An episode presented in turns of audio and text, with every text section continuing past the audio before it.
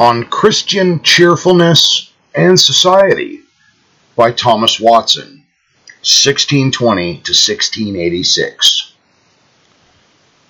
Thomas Watson was a Presbyterian pastor who studied at Cambridge. He was a popular preacher and prolific author whose writings have remained immensely popular. His straightforward language and warm tone make Watson a good entry point for those who are just beginning to read the Puritans. Originally titled, Christ's Religion Forbids Not Cheerfulness, nor the Innocent Enjoyments of Society, this discourse is taken from the volume Dissertations on Various Interesting Subjects. The religion of Christ is a friend to cheerfulness False religion consists of various principles, and the effects must be various. There have been religious enthusiasts who have given the full reins to joy and to every sensual indulgence. Others have retired from the world and demoted themselves to a life of the most painful mortification. But neither of these were countenanced by the precepts or example of our great master. The unjust representations that many religious zealots have given of the Supreme Being are inconsistent with cheerfulness. Christ's religion was instituted for men living in society, and his doctrines interfere no further with the customs and manners of men than to enforce real goodness. A cheerful man may be a good man, and so also may a grave and melancholy man. Cheerfulness is perfectly reconcilable to goodness, and when man enters into the society of the world, religion should govern him there. When we sit in the company of the cheerful, let us guard against sin, and if we engage in the amusements and recreations of life, we should take care to keep ourselves from offending, either by showing a bad temper, by an excess of levity, or by acting fraudulently and dishonestly, or by devoting too much of our time to recreations. The precept given by the apostle regarding anger may be applied with great propriety to other things. Quote, be ye angry and sin not, and let not the sun go down upon your wrath. Close quote. That's Ephesians chapter 4, verse 26. Anger is not forbidden here. It is often necessary. But in anger, we are liable to sin. This we are to guard against, and we are to guard against its continuance. The same is true for our recreations. We are to be watchful not to sin, and therefore we are not to continue in them too long, that is, recreations. Again, true religion does not separate our duties in this life from the duties which are meant to prepare us for the future life. On the contrary, the faithful discharge of our duties here is the best preparation for our heavenly abode. Our worldly duties form an important part of religion. The profession of a Christian does not exclude him from fulfilling his station in society. A Christian may be a father, a magistrate, a prince, or a subject. And he who labors honestly at his calling in order to provide for himself and his family is, in the eye of God, acting a much more respectable part and more consistent with duty than he who retires from the world under the plausible pretense of serving his God, or he who spends his time in reading religious books, or in a constant round of religious exercises leaving his children and family to govern themselves. There is an error which often runs through religious services, as if they were intended only to please our Maker. Whereas the great principle that should be constantly kept in view is that they are for our own edification. And this is the true way to please God. Those exercises which have no tendency toward our improvement are not likely to have been ordained by God. Doctrines that cannot be directed to any good do not come from God.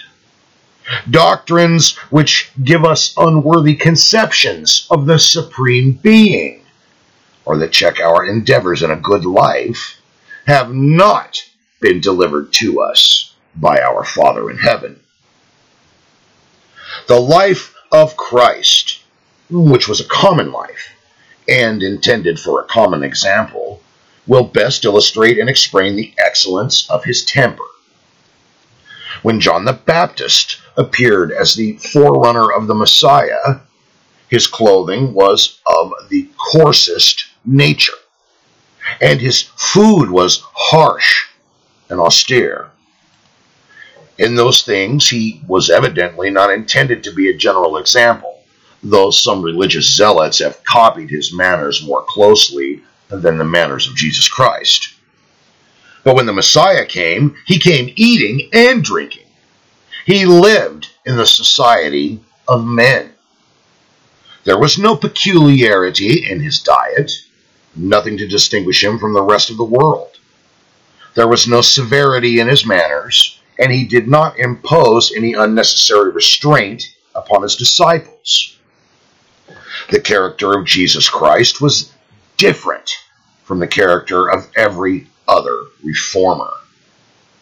Some of the most celebrated heathen philosophers and moralists favored the austere virtues and encouraged a retirement from the world. But the virtues which adorned the character of our Lord were of the most amiable kind, and during his active ministry, he was generally found in society and in the temple, where the Jews always resorted. Some of the philosophers have recommended that we root out our passions and rise above our affections, not submitting to pain, pleasure, or grief. But Jesus Christ expressed a sense of pain. He also rejoiced in spirit and wept at the grave of Lazarus. If these are the expressions of weakness, they are the most amiable weaknesses and those which all men must approve of. The character of Christ was very different from what the world expected from one who introduced a new religion, and very different from what religious zealots of all ages would say compromises a good man or comprises a good man. He sat at the tables of the rich and in mixed company. He was even present at a marriage feast and performed his first miracle there by turning water into wine. But in all his accommodation to the customs of the world, we only find in him the most exalted piety and sublime devotion, the most unfeigned reverence and love for his heavenly Father, and the firmest reliance upon his providence. And we find in him no expressions of murmuring or complaint.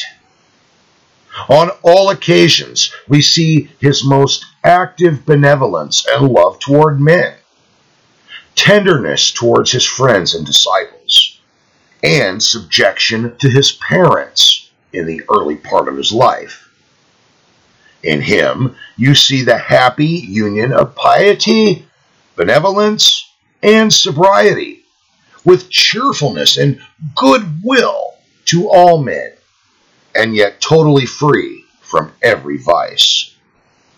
His manners only differed from the rest of men by their perfect purity. He neither practiced nor recommended any unnecessary severity. He lived in the world as he wished his disciples to live there. How different is his example from the examples of those who are called saints? In his church. Their virtues were made up of unnecessary acts of mortification, as if the Most High God took pleasure in seeing his rational creatures rejecting the comforts and innocent enjoyments of life, so that they might instead lie upon the damp ground, being clothed in sackcloth, inflicting upon themselves the voluntary discipline of scourging and taking up their abodes in the caves and dens of the earth? Can it be acceptable to him to see his disciples clothed in gloom and a sour temper, uttering loud groans and sighs, placing their duty in dark and unprofitable tenets, and by praying often and long with a kind of Pharisaical righteousness? Another part of his character in which he differs from other reformers is the cheerfulness which he diffuses over his religion, and which he exemplified, at least in some degree. This may be deduced from several circumstances. In the first place, he severely censures the Pharisees, or as he calls them, hypocrites, for putting on sad countenances and disfiguring their faces. His sharp condemnation of such practices makes known to us the temper he recommends. Everyone who puts on a show of unusual sanctity puts on this garb. What an idea must they entertain of him whom they worship. He is thus made to speak in his religion a language very different from what he speaks in his words and in his providence. And this is very different from what our Savior teaches. He says, God so loved the world that he gave to us his Son. He represents him as the author of all mercy and the God of all grace and consolation. And his apostle says, God is love. All his plans are calculated to carry forward our eternal happiness. And is this not a cause for great joy? God is our Father and friend. Here again is cause for joy. The psalmist says, quote, The Lord reigneth. Let the earth be glad. Close quote. Psalm 97, verse 1. Christ has gone to heaven to prepare a place for us. Therefore, rejoice and be exceedingly glad, for great is your reward in heaven.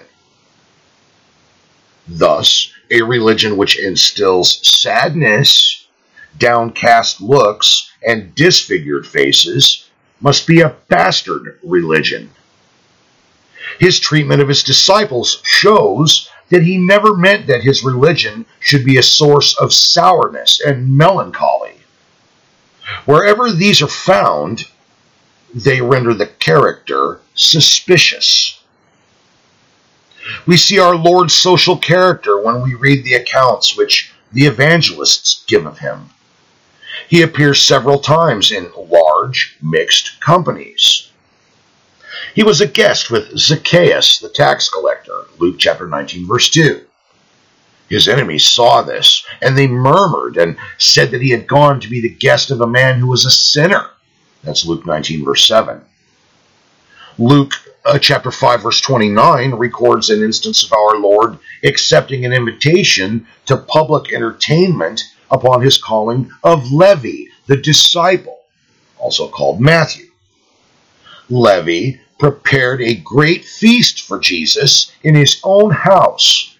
And there was a great company of tax collectors and others who sat down with him. This ready acceptance of the invitation presents us with an interesting view of the social character of our blessed Lord. Besides accepting the invitation of Zacchaeus, the tax collector, and the great feast that Levi made for him, We also have in the Gospels an account of three other entertainments or banquets which he received invitations to, and which he also accepted. At each of these, he received particular marks of respect. One of these was at the house of Simon the Pharisee, recorded in Luke chapter 7, verse 36.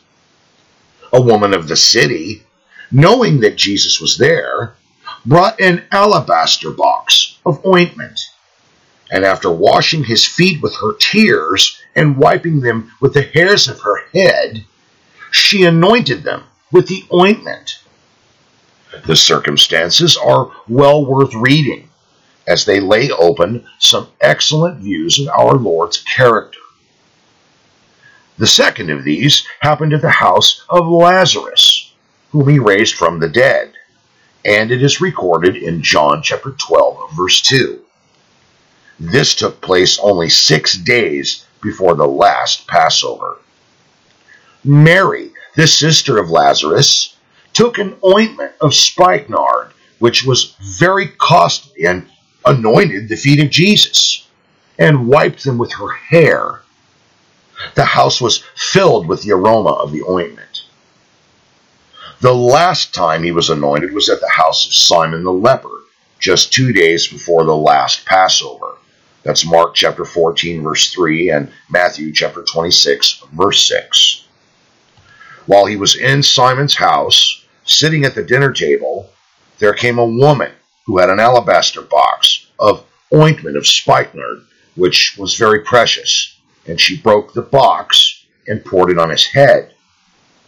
After reading these different accounts, the first question that will naturally arise is what could be our Lord's view in accepting these various invitations so readily? Well, several reasons may be assigned.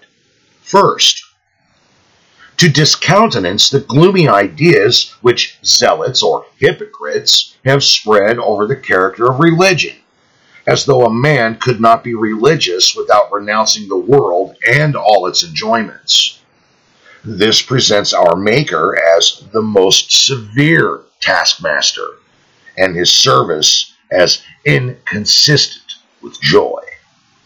Second, by frequenting these merry parties, he had an opportunity to show the world how men ought to conduct themselves in this situation so that they might join in social entertainments and yet keep free from offending God. On these occasions, his manners must have been most agreeable. His gentleness, his kindness, his lowliness of mind, his universal benevolence, and the tenderness he showed to sinners.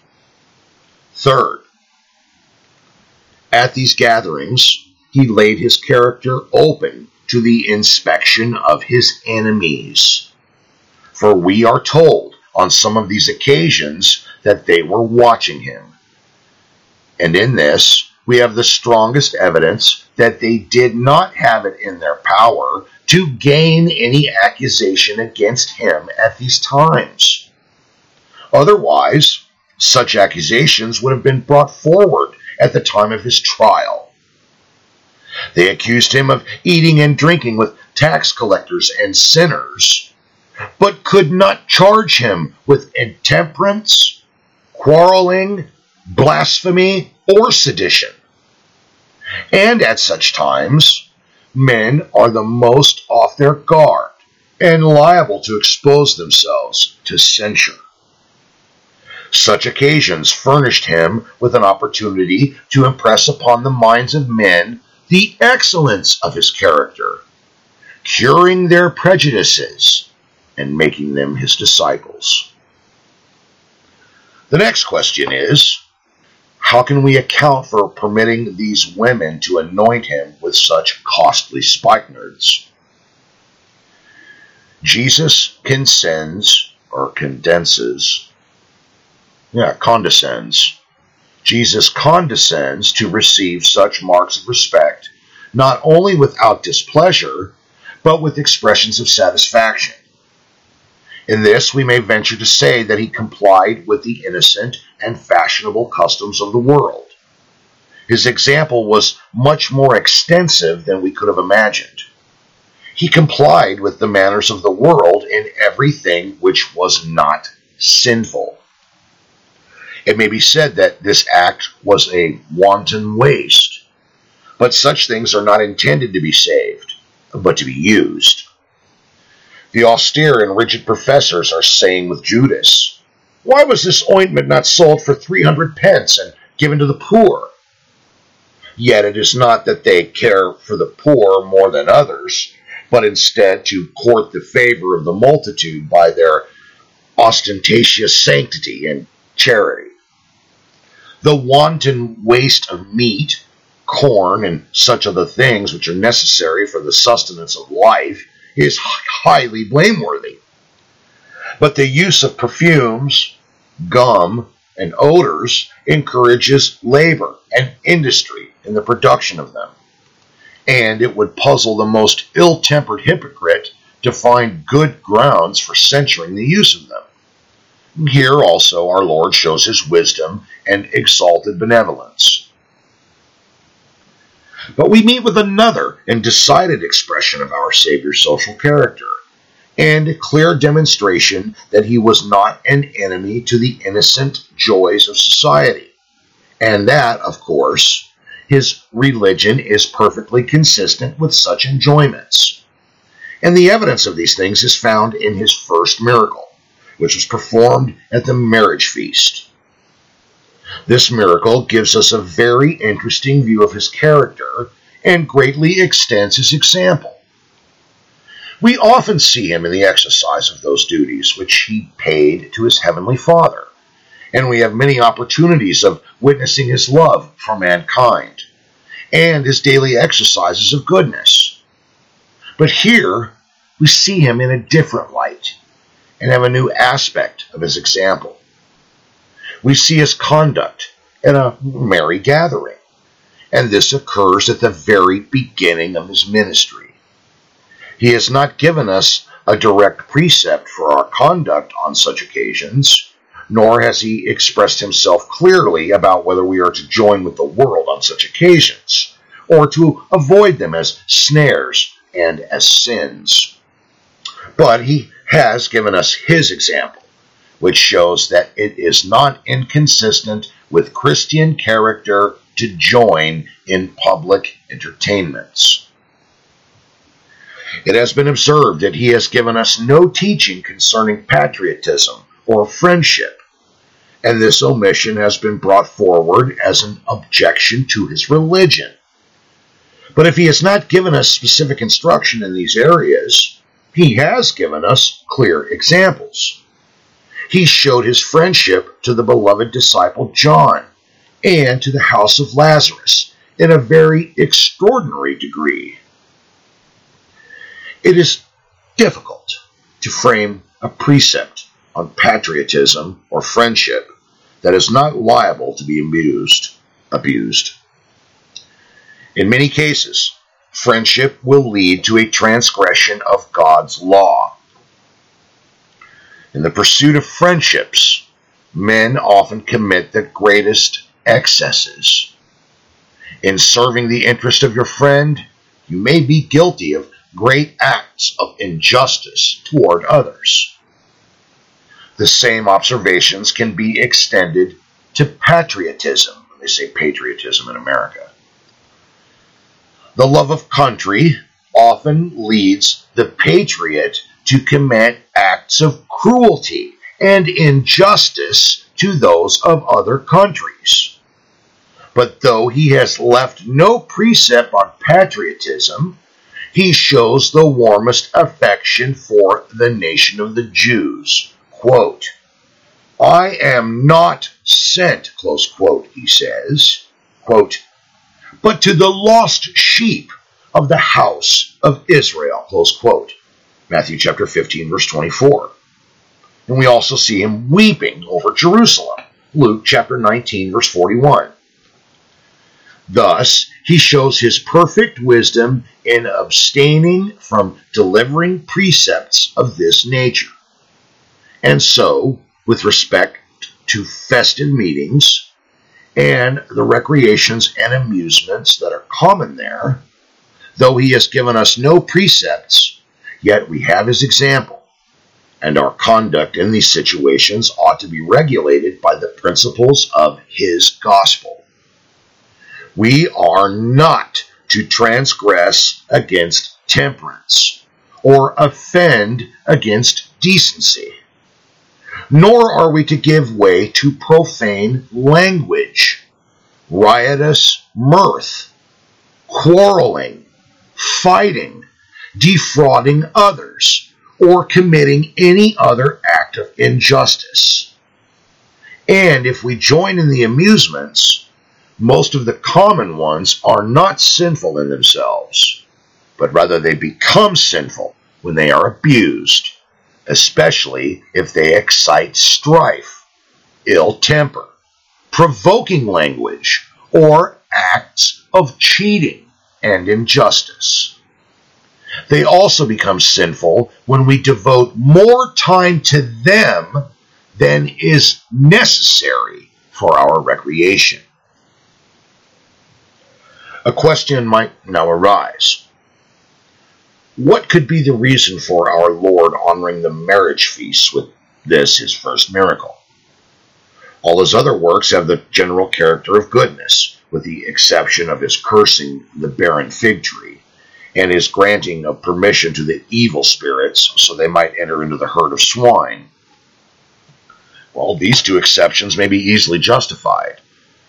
All his other works have the general character of goodness and were wrought for the most benevolent purposes. Well, therefore, what was the reason for Christ turning water into wine and so supplying the guests of this wedding feast? Well, one thing, I think, seems perfectly clear. It was intended to condemn the austerity of the Pharisees, who placed religion in the rigid observance and practice of unnecessary acts of self denial. And in opposition to their hypocrisy, he carries his example to social and joyous entertainments as a proof that he did not forbid them. But by this miracle, at the very beginning of his public ministry, he countenances and consecrates the marriage feast. Therefore, this miracle may have been designed to rescue religion from the melancholy and sourness which the Pharisees had clothed it in, and in which it had been clad by zealots and hypocrites in all ages. This miracle certainly has a peculiar character. It is like his other miracles in that it is a display of his power, a proof of his command over nature, and a manifestation of his goodness. But his turning of water into wine in order to supply the shortage of it at the marriage feast appears to have been wrought to contribute to the cheerfulness of the guests. As I have already observed from his history, it is certain that he was never a popular character. And undoubtedly, one reason for this was that he never humored the common prejudices of mankind in making religion to consist of formal manners and a sour and sullen temper in the face of the common enjoyments of society. The Pharisees reproached him for eating and drinking with tax collectors and sinners. But here he does much more. He exerts his miraculous power, not to relieve the distressed or to multiply the loaves and fishes to furnish meat for the hungry, but to contribute to the cheerfulness of the marriage feast. Who can contemplate this without admiring and adoring the gracious condescension of the divine Savior, who invites men to rejoice and even supplies materials for their rejoicing? What a contrast this is to the sour and ill tempered Pharisee, who, in his words, manners, and forbidding countenance, is an enemy to all joy. Nothing can portray Jesus so strongly as the friend of mankind, and nothing can present us with a more favorable character of his religion than this proof of his cheerful temper at the commencement of his active ministry. This is rescuing religion from the hands of the austere and gloomy fanatic and assigning to it its proper station as the source and parent of innocent joy. I cannot fathom what other conclusion an ill tempered commentator could put upon this great work. Oh, how it reflects the goodness of his heavenly Father. There are some circumstances which this account furnishes which may help to further illustrate the purpose of this miracle. In the first place, it seems to have been a large and mixed company, for his disciples and his mother were invited, and from the liberties which his mother takes in giving orders to the servants, it is probable that the parties were related to her family, and this also accounts for the presence of Jesus, his mother, and the disciples at this ceremony and reception. In the second place, it has been calculated that the minimum quantity of wine miraculously supplied amounted to 54 of our gallons. And this is in addition to the wine which was originally supplied and consumed. These figures suggest that the company was large indeed. A marriage feast is generally a sense of mirth and enjoyment, and so it seems to have been on the present occasion. And we may likewise suppose that it was accompanied with music and dancing, the usual expressions of cheerfulness on such occasions. And perhaps at such times, nothing can be found that is more innocent. By studying their history, we find that such things were practiced among the Jews. Such festivities often exceed the bounds of moderation and temperance, but this is not always the case, nor is it necessarily so. And the presence of him who on this occasion condescended to be their guest and set them or and to set them an example of cheerfulness would have contributed to preservation of order and decorum in that large company. Thus, one part of his design might have been to exemplify how cheerfulness may be kept up in harmony with innocence. While he condemns the arrogant sanctity and hypocritical austerity of those who would make religion consist of rigid observance and the practice of unnecessary and unedifying acts of self denial, he is at the same time delivering it from the gloom of the cloister and making it enter into the innocent enjoyments of life. For those who don't know, Watson is making these comments in regard to Catholicism. How would the Pharisees regard this miracle, and what could they interpret from it? An occasion such as this furnished them with the opportunity of saying, quote, Behold, a man gluttonous and a winebibber, a friend of publicans and sinners. Close quote. Matthew chapter 11, verse 19. But to every reasonable inquirer, this must be regarded as an act of the greatest geniality and goodness, and must lead them to admire and adore the ever blessed Jesus. He despises all popular clamor and the reproaches of his enemies, and comes forward and says by this act that God has scattered many blessings around us which he invites us to partake of, and that we may be cheerful and have a share of the amusements of this life, and yet not sin. An impostor would not have dared to risk an act so contrary to the prejudices of the bulk of men. They expect that a heavenly messenger will encourage none of these earthly enjoyments. But, in the eye of reason, this is a confirmation of his most excellent character, and it shows us the dignity and resolve of him who did not court the applause of men, but the honor and glory of his Father in heaven.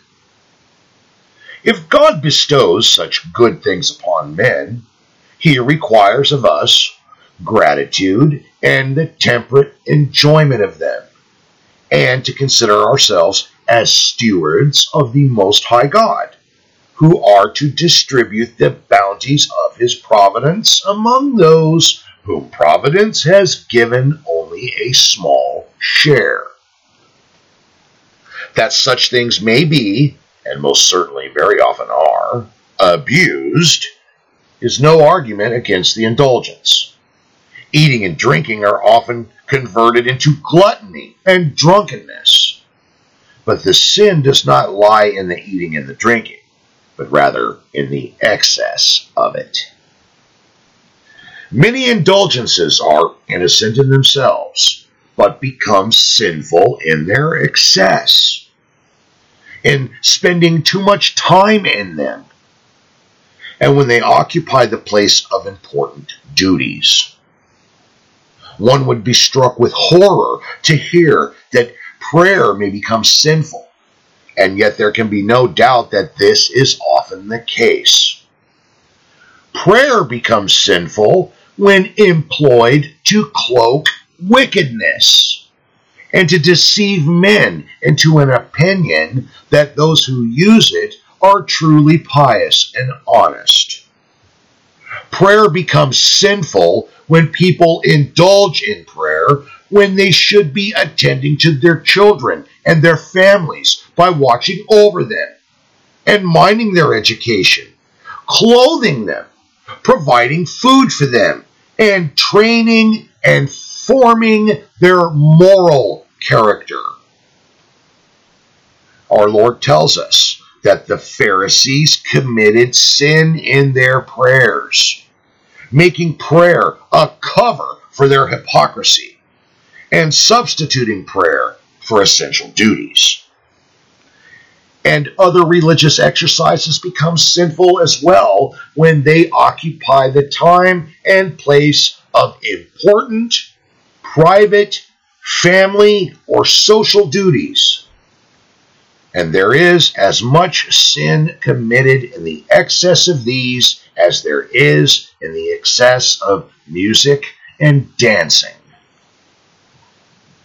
This view of the character of our Lord obligates his disciples to an important duty to rectify those false notions of religion which are all too prevalent, but which are discouraging to the real Christian as though our religion were an enemy to joy. Gratitude to God for his favors and daily mercies calls upon us to rejoice. We rejoice that we are always in the presence and protection of our Heavenly Father. We rejoice in the hopes which are set before us, and toward these hopes we ought to rise constantly. The services which we pay to the best of beings should certainly be different from what we would be compelled to pay to a powerful but malignant spirit whom we must constantly fear. And heaven, which we are encouraged to look forward to as the everlasting habitation of good men, the habitation of happiness and joy, and the hopes which we have of becoming a part of that blessed company, these things should animate us to secure these happy mansions with a joyful exertion. Therefore, guard against any practice, habit, or expression that may give the world discouraging representations of the religion in which we profess or of the Master whom we serve. Teach young people to see a pleasing prospect of Christ and his religion by your own steady cheerfulness and by laying upon them no unnecessary restraint. And that's the end of the message.